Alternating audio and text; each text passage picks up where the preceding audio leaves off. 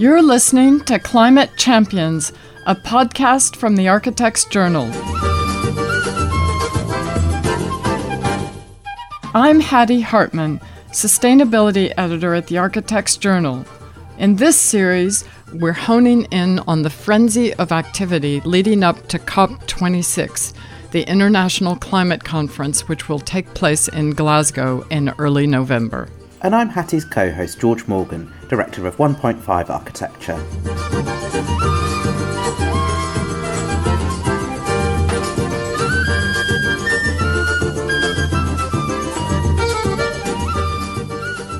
Certainly, it's a conversation we're having a lot around our site, how we create space for activism and protest that isn't viewed as disruptive. So that's an interesting one where we have a client who's very anti protest. And what I'm hoping that we see is lots of people taking to the streets in a really positive and powerful way.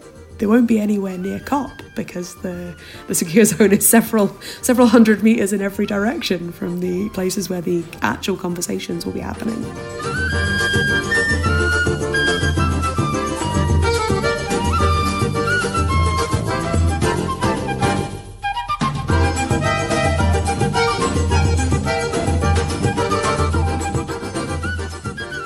Today, our first guest is architect Becca Thomas of New Practice, and our second guest is civil engineer Stephen O'Malley of Civic Engineers.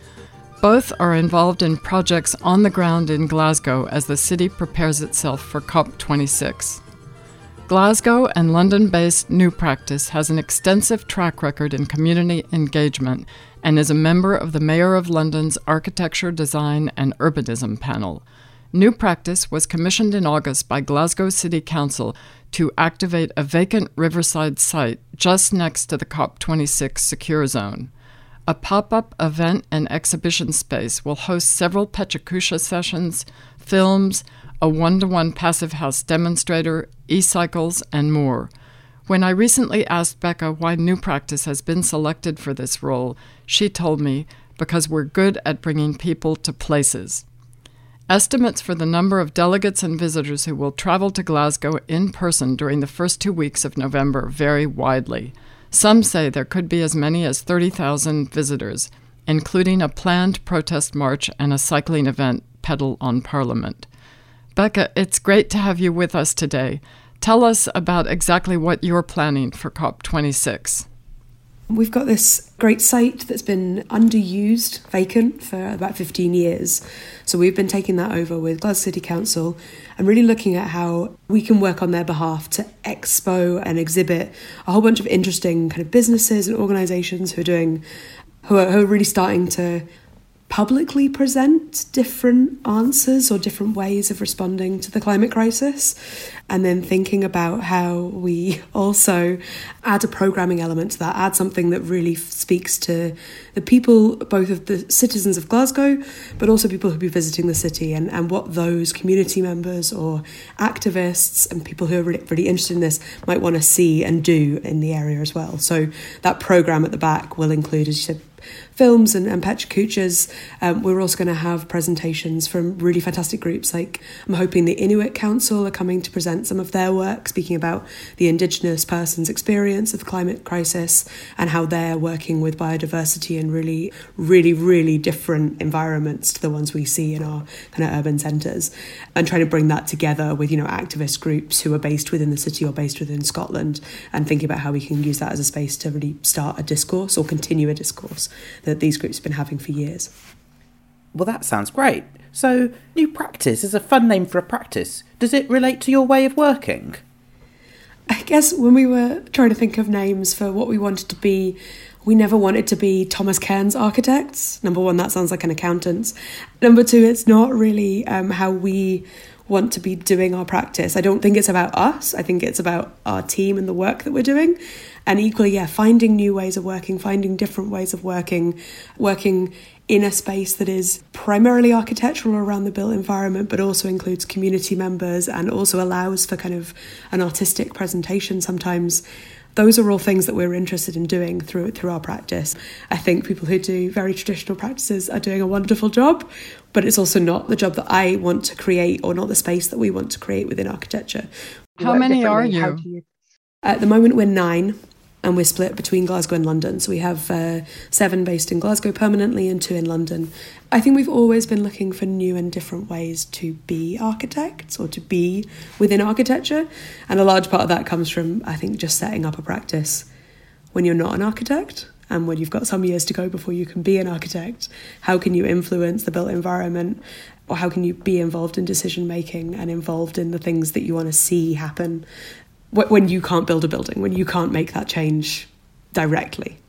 So that's where a lot of our work has come from through that kind of stakeholder engagement and decision making and really being involved in like stage zero, pre stage zero discussions around changes to the both urban and rural environments that we that we work in.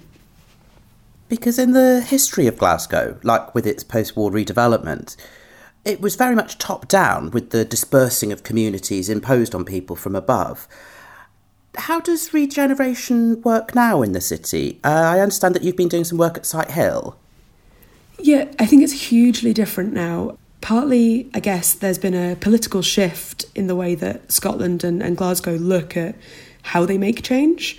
Acts of Scottish Parliament, like the Community Empowerment Act, have really made a huge impact on the, the requirement to do more than a kind of statutory engagement, to, to really, really bring communities and members of the public into decision making at quite a high level.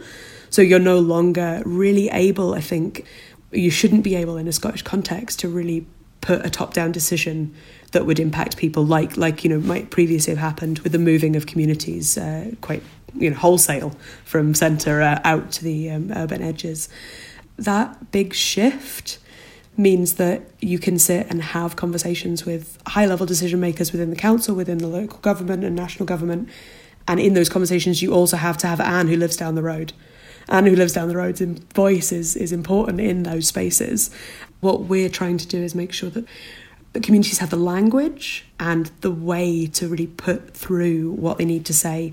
We all know when we kind of get a bunch of architects and urban designers together, we start using acronyms and we start using language that doesn't make any sense, or we start talking about concepts that we are really, really aware of and really, you know, um, that we use to conceptualize our work. And so often they just don't connect with a lived experience of a place.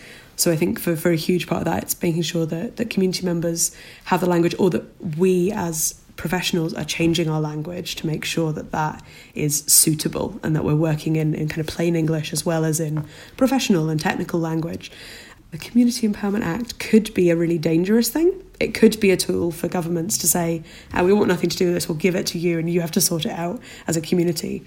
But I think where it's been used really powerfully is to bring people into decisions rather than giving them the decision making power entirely with no no understanding of the responsibilities or the no resources to deliver on the outcomes. So can you give an example of a project where you've done that that you felt it really worked well? Yeah, so Sighthill is an area in the north of Glasgow, largely social housing, um, and has gone through a huge programme of change over the last 10 years and will continue to do that for the next 10 years. It's particularly disconnected from the city centre, despite being only five minutes' walk, if you could walk directly, and has had a large community of asylum seekers and recent arrivals to Scotland, as well as white Scottish working class communities. There's been a, a huge program of demolitions, followed by a program of rebuilding, going from large multi story blocks back to a more tenemental structure that feels much more of the city. And so we, we were working with, um, yeah, those decision makers. So GCC and the Scottish Government asked us to work with people to make a community garden and we spoke to people and they said, I don't want a community garden. I've got 25p at the end of my weekly budget, and that is money I want to spend on something else. And I don't have the resource and I don't have the time. And by the way, I've got three children and two jobs, not enough support in my life. I can't also take on this risk or this extra work. So we worked really hard with them to figure out what else they actually needed in their community that would help them create the social links um, and connections that they had been missing, that, that had been broken by a lot of the demolition, and, and really start to rebuild those and, and understand what power they could have as change was happening. Uh, around them. So in the end, what we did is built a community dining set, and it's got cups and plates and cutlery and everything, and you can use that in the local community centres. So instead of having to borrow their cups and paying 50p per cup and 2p per tea bag, you can bring everything with you. Um, and it also frees up these spaces where people who have very little resource left in a week can go and have a mothers and toddlers meeting now because they they don't have to pull together the ten pounds it would have cost them to hire the room and take the tea bags and the cups. So little things like that. So the community dining set is one, and also beginning to just share some learning. So that community group now have Facebook pages and a Twitter handle and an online presence and a place for them to come together that they've been able to organise. So we did a lot of training around digital literacy. So uh, the outcome is completely different, I think, from what the decision makers thought they wanted. But the outcome is actually what was needed in that space to allow people to start building the resilience to become the community group that could one day have a community garden. But they were so far away from that outcome when we started that they couldn't possibly have got there. So yeah, and I guess that similarly, we've been doing a lot of work with a community organisation, a charity based in the south side of Glasgow at the moment, called Kinning Park Complex. So we've gone with them through the process of buying a building and renovating that. We've been working with them over the last five years to redevelop that building and uh, get to a point where it will open in January or February 2022 and it will be warm and dry and beautiful. Um, and they can go back to holding you know really powerful events there like the community meals and everything else that they do. Fantastic. So tell us about what else you're planning during COP26 ACAN, the Architects Climate Action Network, will be in Glasgow at many studios the adaptive reuse of an industrial market hall into a creative hub, which I believe you're also involved with. What can you tell us about that? Yeah, so ACAN's work, they're going to be presenting, as far as I understand it, a series of talks and discussion evenings and, and afternoons, which will bring together a lot of both the wonderful work that ACAN are doing across the UK and also start to bring in more local voices. So I haven't yet seen their final programme, but I'm really delighted that they're going to be using our space in the East End of Glasgow to kind of bring that conversation to Scotland in a way that I don't think the ACAN voice has necessarily been heard in a Scottish context before. So, yeah, uh, we're delighted to host them for that. And what can you tell us about the planned protest activities? My understanding is that Glasgow City Council would like there to be almost no protest activity during COP certainly it's a conversation we're having a lot around our site that we're delivering and, and how we how we create space for activism and protest that isn't in lots of ways the GCC that isn't viewed as disruptive. So that that's that's an interesting one where we have a client who's very anti protest and what we'll be doing there is trying to make space where we can hold really open discussions and be a place for people to both come and have all the forceful discussion we need to have and also have a space where they can sit and have a pint after a busy day of doing that elsewhere. So I think that's a really important space for us to create this kind of central gathering space that I don't know will be offered elsewhere in the city. I know the protest march is, I've heard wildly different things about this protest march, about whether it's going to be, you know, a couple of hundred people or several thousand are walking through the city. The uh, highest we've heard of for the march is about 10,000 people, which will be extraordinary if they manage to pull that off. And I know there are a number of groups, like the Pedal on Parliament group, are doing a Pedal on COP event. So, really thinking about how active travel can form a key part of our response to a climate crisis. So, they will be doing cycle events to the protest march for for people living around Scotland. So, I, I know there are cycles coming in. I think I saw one being planned coming in from Dundee for the day. So um, people cycling to and, and from those those protest marches. I think it will be really interesting to see, and what I'm hoping that we see is lots of people taking to the streets in a really positive and powerful way that is what I'm beginning to see from some of the activist groups that I know of that, that are working around the city. Because the secure zone is huge. I mean, they, they, they won't be anywhere near COP because the, the secure zone is several several hundred meters in every direction from the places where the actual conversations will be happening. And a lot of that will be happening behind closed doors. So I'm delighted we get to offer at least one space where people can do that through both many studios and, and through our site on the Broomielaw and have those conversations publicly because I think it's really valuable. You're also working with Hawkins Brown on the Custom House Quay project, which aims to better link the riverside to the city centre. What can you tell our listeners about that project? Yeah, so this is Custom House Quay is a, a length of quayside on the north bank of the Clyde that runs basically from kind of Glasgow Green, which is one of the largest parks in the city centre, um, all the way up to Central Station. So quite kind of central in the city. At the moment, the quayside has got a series of public realm interventions that are very of their time. So we have a big amphitheatre and spaces that have never ne- never necessarily worked the way they were designed. So it does come from that period where Glasgow was very top down planning. That said, it is a well used space in that it gets a lot of sunshine when it's sunny up here, and you can sit out on it. But that's what we're doing with Hawkins Brown. So we're looking at how you might change that space. And the City Council is really keen on that becoming a site for development. They need to do some work to the quayside wall. The quayside is falling in. There is a large amount of marine engineering that needs to go on just to keep that embankment safe. And what we've been doing is really doing that conversation piece with local community residential businesses to really understand what are the balances? If the council are very, very keen and the national government are very keen on this being a huge development site for the city, big tall buildings on the riverside, how do we connect with our riverside again kind of project? What are the balances that community members want to see in that space? How how do we want to keep being able to use it? What does this need to deliver as a public realm then to make that loss of public space valuable enough for the communities who already use that that area? Sounds um, like a really key project and also with resilience in mind, yeah. reworking the whole, you know, the river wall there. And let me ask you one last question, Becca. For anyone coming to Glasgow, what would be your top tips? Well, obviously, you should come to many studios and see what ACAN are putting on there. And you come visit our site in the Broomielaw, that's number 220 Broomielaw, um, the Sustainable Glasgow Landing, and that will have a whole host of events. But I think also there will be a huge amount of activity happening, I think, really around George Square and the city centre, and getting a chance to really see what the City Council's done over the period of the pandemic and expanded a lot of the pedestrian space and cycle routes in the city. Actually, I think if I was visiting the city, that would be something I'd really be happy to see.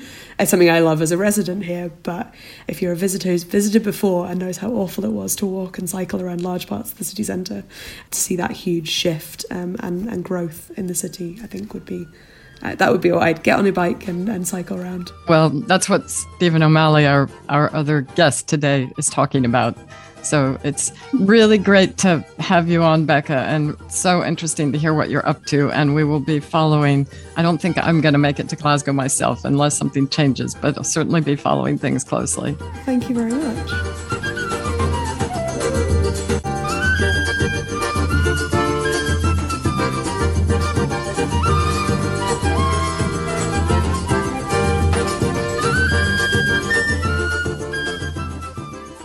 Our second guest today is civil engineer Stephen O'Malley, a founding director of Civic Engineers, a practice of 150 structural and civil engineers with offices in London, Glasgow, Leeds, and Manchester. Some listeners may know CITU, the Leeds Climate Innovation District, where Civic did both the civil and structural engineering. Stephen is also a co author of Transport for London's excellent and comprehensive SUDS Guide from 2016, along with landscape architect Joe Gibbons, our guest on episode 11. Stephen is currently leading several projects in Glasgow as the city of 600,000 people gets ready for an influx of up to 30,000 visitors in early November. Civic Engineers is responsible for the first phase of Glasgow Avenues, an ambitious restructuring of the city centre to prioritize people instead of cars, the redevelopment of Custom House Quay along the River Clyde with Hawkins Brown, a major regeneration project which aims to better connect the city to the river, and an asphalt art installation around Anderston Rail Station, which also includes rain gardens and is supported by Bloomberg Philanthropies. Stephen, it's great to have you with us. Let's start with the Avenues Project, a project which is tackling seven major through routes in the city center, introducing rain gardens, segregated cycle paths, and tree planting. My understanding is that this project has been made possible through over 1 billion pounds of City Deal funding from the Scottish Government and the EU. Can you describe this project for our listeners? Many of them may not know Glasgow. Certainly. The City Deal funding is, I think, in total a billion pounds. The portion of that that's related to the avenues is 150 million. And the project is predicated on starting to meaningfully change the environmental quality of the core streets in the centre of Glasgow. There's about 16 to 18 streets wrapped up and defined as the Avenues project, all in the city centre. And if you think the city centre is defined by the River Clyde to the south, and then the M8 as it sweeps across to the west and over the north of the city, the High Street marks the boundary off towards the east. These streets, these existing streets, are a function of traffic orientated design. So there's a lot of tarmac in those spaces, which doesn't serve well the very handsome streetscapes that Glasgow actually has to offer. However, these changes will see us, or the city rather, embrace streetscapes that are much more social, much more about making walking and cycling far more attractive and desirable, and also making the streets much more sociable. So they're the key principles or the key attributes of these new spaces. So, how did you convince the city council and other city center stakeholders to get rid of the cars? Or how, well, how does this impact cars? Yeah, well, that's a crucial point, and I have to say, uh, total admiration to Glasgow City Council and their political leaders for being courageous in pursuing this agenda and, and instigating this project. Uh, so it's very much Glasgow City Council that have driven this agenda for change having said that, as you quite rightly point out, there are a whole series of stakeholders and interested parties, statutory agencies, and, and, and others that have a very real interest in how these changes may affect their operational methods or their land interests or their legal responsibilities. So, the process for us, I think, which is really interesting, is taking on board the positivity and the momentum that the City Council had had initiated with the uh, original commission, we spent the first six months running a sort of learning and sharing program, and in that period we held a series of full day workshops which were really well attended by many of the officers stretching across the different directorates within Glasgow City Council and other stakeholders. And we then brought best in class from across the UK to talk about their experiences in other places. From there, through that dialogue, emerged what became a series of study trips. So we then took typically Glasgow City Council officers to different locations to meet their counterparts in those places and have a warts and all conversation about what went well and what didn't go well and what the benefits have been in those locations. So, for example, we went to the hugely successful Grey to Green scheme in Sheffield to hear firsthand about their experiences, the improvements that were made in the streets in, in, in Sheffield. Or we took a group across to Dublin and met Transport Infrastructure Ireland, who were uh, responsible for routing a second tram route through the city centre and using some fairly innovative techniques to deal with water management, such as structural soils. That officer to officer conversation was, was vital in providing the confidence uh, in the Glasgow City Council officer group to then come back to, to return to Glasgow from where we set up a series of pilot schemes and this then allowed us to gather some empirical data, which we also partnered with the University of Strathclyde engineering faculty so that there was a monitoring and, and management regime put in place to gather the empirical data to see how these, uh, these pilot schemes were performing. It's really great to see this example of a pilot project with monitoring. This evidence based approach to design is exactly what we need more of. So, was the Avenues project prompted by Glasgow being a host city for COP, or was this happening anyway? Oh, this was happening anyway. Our, for, we, we've we've been involved in this project for probably four years. The wider mood and appetite for climate responsible decision making is well embedded in the city. So it has been a boon to the city to become host city for, for COP, but actually, I think there was already a really strong appetite for these ideas Okay, so let's talk for a moment about the Riverside project that you're working on with Hawkins Brown, the Custom House Quay. I believe it's early days, but what can you tell us about that project? Again, the city recognised that the quay wall, so this is a, a kilometre long section of the River Clyde bank on the north bank, immediately adjacent to the city centre, running eastwards from Glasgow Central Station up to the Clutha, if anybody knows that part of the city. I think rather interestingly, like many, many cities, Glasgow had effectively turned its back on its river, and there was a high degree of severance as a result of the highway that cuts through there. It's currently part of the strategic network. But furthermore, the opportunity to positively employ or offer interest or things to do on the riverside is limited by the footprint of space that's available. There are cyclists and some other hardy souls that do use that space throughout the year. And of course, when the weather's half decent, it's also very popular. But actually, in terms of passive surveillance or other more sort of regular, constant, or consistent uses, is, is actually pretty limited. So the city took the opportunity of needing to replace and upgrade the existing quay walls, which are well advanced in their years. I think there's still some green hardwood timber that's still used for some of the quay wall structure. So the city took the opportunity to holistically deal with the technical issues around the dilapidations in the quay wall and re-engage with the river and create some space for development. There's a there's a delicate balance between all of those things, of course, and as you've alluded to, we're still in the early stages of how that space is apportioned and ultimately how it will function. The key point being there that there is no diminution in the amount of public space and public access, and ensuring that the public will have full access to the waterside down along the full length. How individual development plots might come forward and sit within that landscape is clearly something that's that's a hot topic of debate at the moment and what that balance ultimately should be.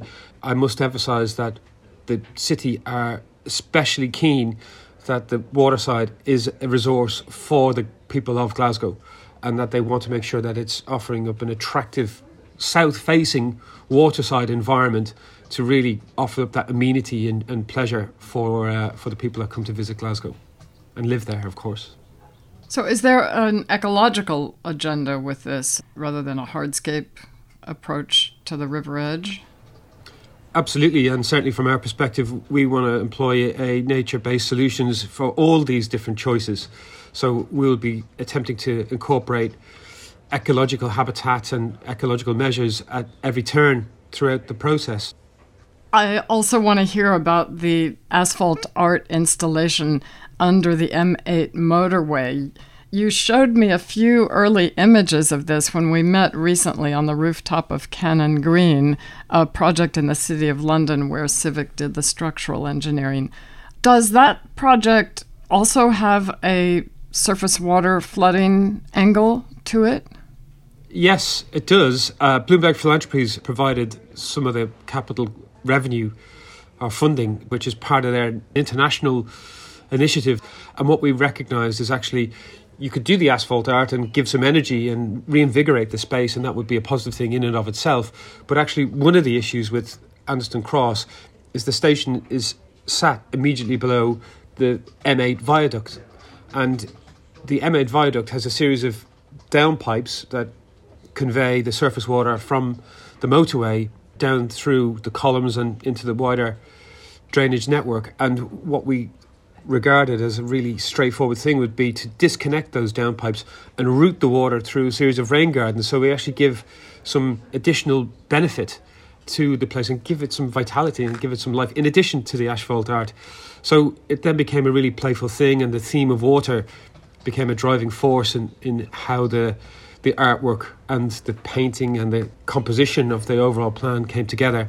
And that was then extended out to include bringing in local community groups and schools to actually undertake the painting and the stenciling as part of a coordinated educational program. I have to say, some of the little vox pops from some of the children in particular, just talking about how they then have a little bit of ownership of that space, uh, and it makes a stronger connection where they start to really think about what's happening there as they pass through it and share that story with their friends and family. That's fantastic. So, is there a problem with polluted water going into rain gardens? Polluted water from the motorway? Uh, no, rain gardens are a very effective biofilter that takes suspended solids and other contamination out of rainwater on highways. And this is one example of a pilot scheme that we set up, our Glasgow City Council officers set up uh, when they returned from some of the study trips at the start of the avenues. And in one instance, in collaboration with the University of Strathclyde, we disconnected about five or eight hundred square meters of typical highway and rerouted that rainwater through this different mix of species and soils tied into a monitoring program from the university so we could see because one of the anxieties that the officers quite rightly had was our winters mean that we have got to salt these highways quite heavily at certain points, and the salts could have a quite a deleterious effect on the plants and, and cause problems in their survival. So, monitoring the performance of the plants and these pilot rain gardens over, I think they're probably in, in situ now, probably about two and a half years. So there's now two and a half years worth of empirical data that the university has logged and chronicled and reported and analysed. And it's really interesting to see that the overall volume of water is reduced. The quality of water that's coming out on the other side of the system is significantly improved, and the plants have been thriving. So it is possible to deal with the issues of water quality, water quantity, and offer up biodiversity as part of the same exercise. So this sounds like not that expensive a proposition for many cities to do. Am I right? It certainly can be thrifty. There is a, another important point, though, that sits alongside that because it's not just measured in terms of capital cost of putting in a gully and trying to compare one against the other, because actually the public health benefit, the biodiversity benefit, the climatic or carbon agenda and, and climate change agenda, the resilience and incorporation of these features improves the resilience of these neighbourhoods to be able to deal with extreme weather and also not just water but also heat. If we've got soft planting in our streetscapes, evapotranspiration, as well as straightforward shade, reduces the amount of heat that uh, we, c- we can experience in, um, in our urban environments. Are you working on other projects in Glasgow? We have a number of other projects in Glasgow, some of which are in this particular type of conversation are super relevant because while we've been talking about city centre projects, there's three neighbourhoods that we're currently involved in where we're looking at reordering the streetscapes to make them similarly much more attractive to walk and cycle and spend time in. And that's uh, a really ambitious project with a, a, a, local social enterprise up in northeast city centre, up, up with St Paul's Youth Forum. The project's called Flourishing Molendinar uh, and that's trying to make the journey from those neighbourhoods and from those communities into the city centre so much more attractive to undertake by bike or on foot or by other means that's not in a private car in particular. So, all of these projects, with the exception of the asphalt art, I presume, were not predicated on COP26. They were all happening anyway. Indeed, indeed. And this, uh, these are just a small sample of the projects. The city's got a whole raft of other similarly minded projects that they're delivering across the piece. So, do you think there is a lasting legacy of Glasgow as a host city for this big event?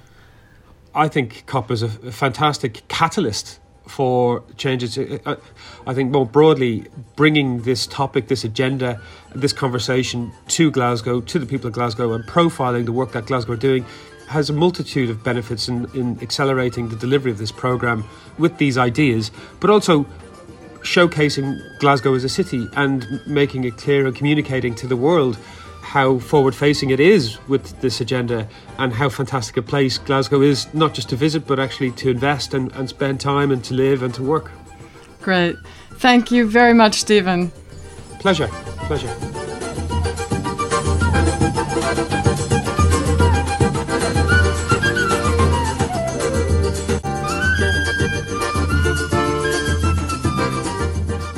Our next episode will bring you another guest from Glasgow with more insights about what's happening on the ground in the city during COP26 and beyond.